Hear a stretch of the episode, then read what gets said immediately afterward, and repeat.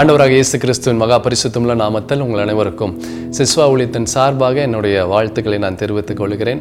இந்த நாளிலும் தானே என் தேவனுடைய கரம் உங்களை தாங்கி, உங்களை பலப்படுத்தி, உங்களை வழி நடத்துவதாக. நான் செய்திக்குள்ளாய் நான் கடந்து போகிறேன். இந்த நாளுக்குரிய செய்தியின் தலைப்பு நியூ இயர், புதிய வருஷம். உலகமே கொண்டாடக்கூடிய ஒரே பண்டிகை இந்த நியூ இயர் தான். அதை நீங்கள் சென்னை மெரினா பீச்சில் பார்த்தீங்கன்னா இந்த நியூ இயர் அன்றைக்கி அவ்வளோ சந்தோஷமாக, அவ்வளோ ஆட்டம் பாட்டம் கொண்டாட்டத்தோடு எல்லாருமே அங்கே பைக்லேயும் கார்லேயும் ஒரே யாரை பார்த்தாலும் ஹாப்பி நியூ இயர் என்று சொல்லி வாழ்த்து கொண்டு இருப்பார்கள். பொதுவாக இந்த நியூ இயர் அன்றைக்கி நீங்கள் பார்த்தீங்கன்னா அநேகர் ரெசல்யூஷன், அதாவது தீர்மானம் ஒன்று எடுப்பேன் அப்படின்னு சொல்லி அநேகர் இந்த ரெசல்யூஷன் எடுப்பாங்க.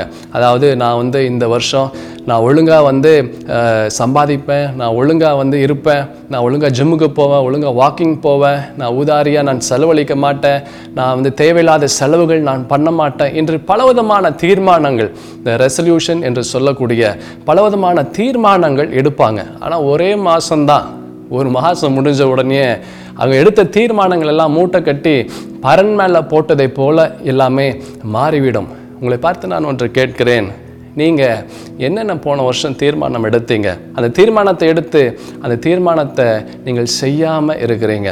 அது மட்டுமல்ல, இந்த நியூ இயர் அன்றைக்கி நீங்கள் பார்த்தீங்கன்னா சர்ச்சில் அவ்வளவு கூட்டமாக இருக்கும். இது வரைக்கும் சர்ச்சுக்கே வராதவங்கெல்லாம் அந்த நியூ இயர் அன்றைக்கி சர்ச்சுக்கு வருவாங்க. ஏன் அப்படின்னு பார்த்தீங்கன்னா, அந்த நியூ இயர் அன்றைக்கி வந்தால் ஆண்டவர் கடவுள் நம்மளை ஆசீர்வதிப்பார் என்ற அவர்களுக்குள்ள ஒரு எண்ணம்.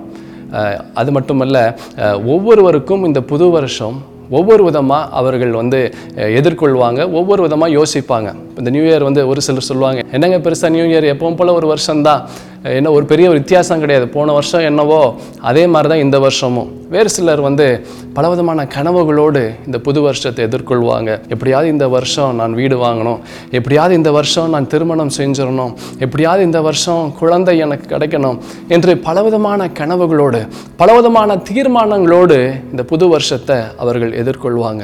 என் பிரியமான சகோதர சகோதரி, நீங்கள் என்ன எதிர்பார்ப்போடு இந்த புது வருஷத்தை நீங்கள் ஆரம்பிக்கிறீங்க? பரிசுத்த வேதாகமத்தில் ஒரு அழகான ஒரு வசனம் இருக்குது. சங்கீதம் 90ஆம் சங்கீதம் 12வது வசனம், நாங்கள் ஞான இருதயம் உள்ளவர்களாகும்படி எங்கள் நாட்களை என்னும் அறிவை எங்களுக்கு போதித்தருளுமா. ஞான இருதயம் உள்ளவர்களாகும்படி எங்களுடைய நாட்களை என்னும் அறிவு. ஒவ்வொரு நாளும் ஒவ்வொரு நொடியும் ஒவ்வொரு நேரமும் காலமும் சமயம் கர்த்தர் நமக்கு கொடுக்கிற பரிசு. எந்த அளவுக்கு கர்த்தரை சார்ந்து ஒரு மனிதன் இருக்கிறானோ அந்த அளவுக்கு இந்த நாட்களும் நேரங்களும் சமயங்களும் காலங்களும் அந்த மனிதனை சார்ந்து இருக்கும். வேதத்தில் எபேசியரில் ஒரு அழகான ஒரு வசனம் இருக்குது. 5ஆம் அதிகாரம் 16வது வசனத்தில், நாட்கள் எப்படி இருக்கான், பொல்லாதவைகளாக இருக்கிறதாம், காலத்தை பிரயோஜனப்படுத்தி கொள்ளுங்களாம். நாட்கள் ஒவ்வொரு நாளும் பொல்லாத நாட்களாக இருக்கிறது. இந்த புதிய வருஷத்தை நம்ம ஆரம்பித்திருக்கிறோம். இந்த புதிய வருஷத்தில் நம்ம இந்த தொடக்கத்தில் நம்ம என்ன செய்கிறோமோ அதுதான் இந்த வருஷத்தினுடைய கடைசி நாள் வரைக்கும் இந்த வருஷம் நமக்கு எப்படி இருக்கும் என்று தீர்மானிக்கக்கூடிய காரியங்கள். எந்த அளவிற்கு இந்த வருஷத்தில் நம்மை ஆண்டவரை சார்ந்து நம்ம இருக்கிறோம், எந்த அளவுக்கு நம்ம கர்த்தரை சார்ந்து இருக்கிறோம், இந்த வருஷம் அது ரொம்ப முக்கியம். நான் முன்பு சொன்னதை போல தான் இந்த வருஷத்தில் நம்ம பலவிதமான கனவுகளோடு இந்த வருஷத்தில் நம்ம ஆரம்பிக்கிறோம். இப்படி செய்யணும், என் வாழ்க்கையில் அப்படி செய்யணும், நான் இந்த காரியத்தை பண்ணணும், நான் அந்த காரியத்தை பண்ணணும் என்று பலவிதமான கனவுகளோடு இந்த வருஷத்தை நம்ம ஆரம்பிக்கிறோம். இந்த புது வருஷம் நமக்கு புதிய வருஷமாய் நமக்கு இருக்க வேண்டும் என்றால் நான் சொல்கிற இந்த 5 காரியத்தை நீங்கள் செய்யுங்கள். முதலாவது, ரிமெம்பர், நினைவு கூறுங்க. பிரசங்கி 12ஆம் அதிகாரம் 1வது வசனத்தில் வேதம் அழகாய் சொல்லுகிறது. உங்கள் எல்லாருக்கும் இந்த வசனம் ஒருவேளை தெரிந்திருக்கலாம். நீ உன் வாலிப பிரயாத்திலே உன் சிருஷ்டிகரை நினை, தீங்கு நாட்கள் வராததற்கு முன்னும் எனக்கு பிரியமானவைகள் அல்ல என்று நீ சொல்லும் வருஷங்கள் சேராததற்கு முன்னும். அதாவது இந்த வசனத்தை நல்லா நீங்கள் பார்த்தீங்கன்னா உங்களுக்கு அவ்வளவு அர்த்தம் இந்த வசனத்துக்குள்ளே இருக்கும். இந்த வருஷம் நமக்கு எப்படிப்பட்ட நன்மைகளை தரும், எப்படிப்பட்ட ஆசீர்வாதத்தை தரணும், நம்மளுடைய நினைச்ச காரியங்கள் எல்லாம் நடக்கணுமா, நீங்கள் என்ன நம்ம செய்யணும், யூ ஹாவ் டு ரிமெம்பர். நீங்கள் நினைவு கூறுங்க ஆண்டவருக்கு நீங்கள் என்ன செய்யணும். இந்த வருஷத்தினுடைய தொடக்கத்தில் இருக்கிறோம். தொடக்கத்திலிருந்து நீங்கள் கர்த்தருக்கு நீங்கள் என்ன செய்ய போகிறீங்க, யூ ஹாவ் டு ரிமெம்பர். அது ரொம்ப முக்கியம்.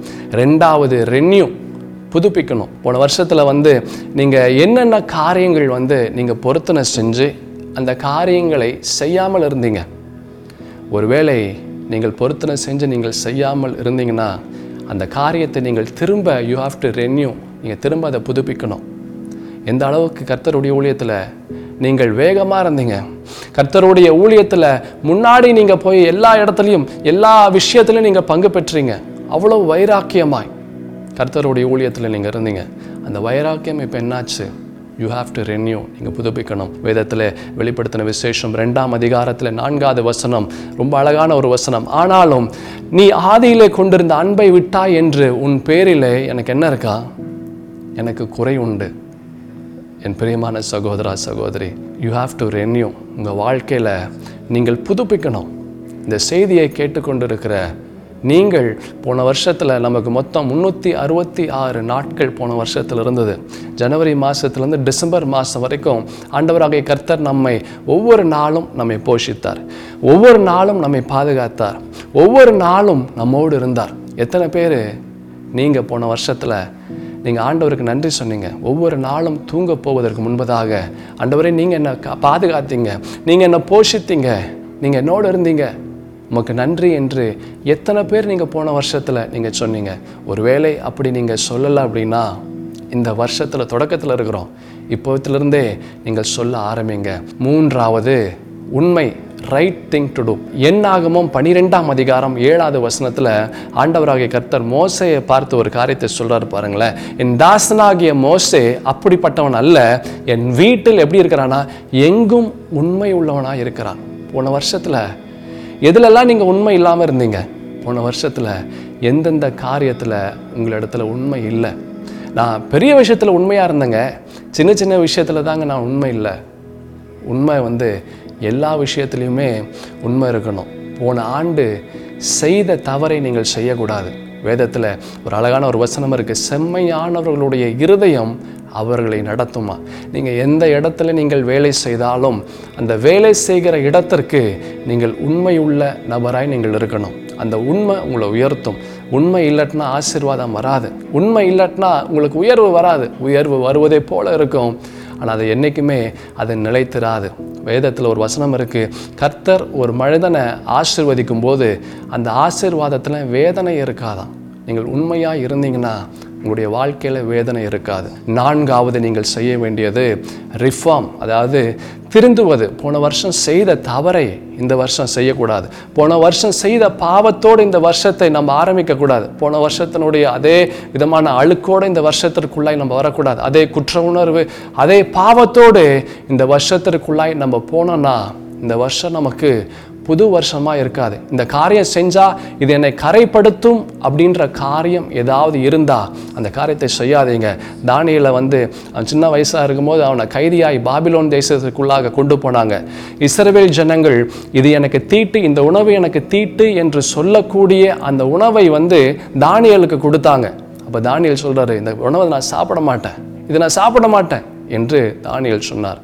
தவறு என்று தெரிந்தும் எந்த தவறை இன்னும் நம்ம செய்து கொண்டு இருக்கிறோம்? தானியேலுடைய வாழ்க்கையில் அவன் இருந்த தேசத்தில் 4 ராஜாக்கள் மாறினாங்க. யார் அந்த தேசத்திற்குள்ளாக வந்தார்களோ தானியேலை மாத்திரம் அவர்கள் ஆசீர்வதித்து உயர்த்து கொண்டே இருந்தாங்க. ஏன் தெரியுமா? He did not compromise. தானியேல் வந்து அவன் பாவத்தோடு அவன் ஒத்துப்போகலை.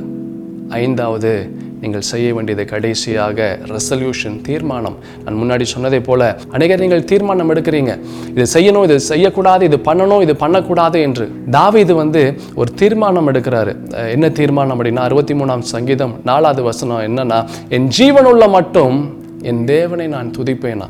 நமக்கு பைபிள் வாசிக்கிறதுக்கே கஷ்டமாக இருக்குது, ஜெபம் பண்ணுறதுக்கு கஷ்டம், சர்ச்சுக்கு வர்றதுக்கு கஷ்டம், சர்ச்சில் எந்த கூட்டம் நடத்தினாலும் கஷ்டம், நம்ம எதுலேயுமே பங்கு பெற மாட்டோம்.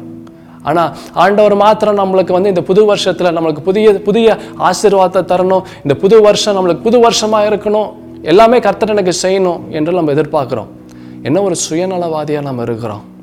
வேதத்தில் ஒரு வசனம் இருக்குது, ஏசாயா தீர்க்கதரிசன புஸ்தகம் 58ஆம் அதிகாரம் 2வது வசனத்தில் வேதம் அழகாய் சொல்லுகிறது, உங்கள் அக்கிரமங்களே உங்களுக்கும் உங்கள் தேவனுக்கும் நடுவாக பிரிவினை உண்டாக்குகிறதா, உங்கள் பாவங்களே அவர் உங்களுக்கு செவி கொடாதபடிக்கு அவருடைய முகத்தை உங்களுக்கு மறைக்கிறது. என் பிரியமான சகோதரா சகோதரி, போன வருஷம் உங்களுக்கு எப்படி இருந்தது என்று எனக்கு தெரியாது. ஆனால் ஒன்று நல்லா தெரியும், நான் சொன்ன இந்த 5 காரியத்தை நீங்கள் செய்யும்போது உங்களுடைய வாழ்க்கை இப்போ இந்த புது வருஷத்தில் இப்போ ஆரம்பத்தில் நம்ம இருக்கிறோம். ஒரு வெள்ளை பேப்பரை போல் நம்முடைய வாழ்க்கை இருக்குது. இன்னும் எதுவும் எழுதப்படலை, ஏன்னா இப்போ தான் நம்ம இந்த வருஷத்தை ஆரம்பிக்கிறோம். நான் சொன்ன இந்த காரியத்தை நீங்கள் செய்யும்போது வெள்ளை பேப்பரை போல இருக்கிற உங்களுடைய வாழ்க்கையில் கலர்ஃபுல்லாக என் ஆண்டவராகிய கர்த்தர் அவர் எழுத ஆரம்பிப்பார். எவ்வளவு பழசாக உங்களுடைய வாழ்க்கை இருந்தாலும் அவ்வளவு புதுசாக என் கர்த்தரால் மாற்ற முடியும். God bless you.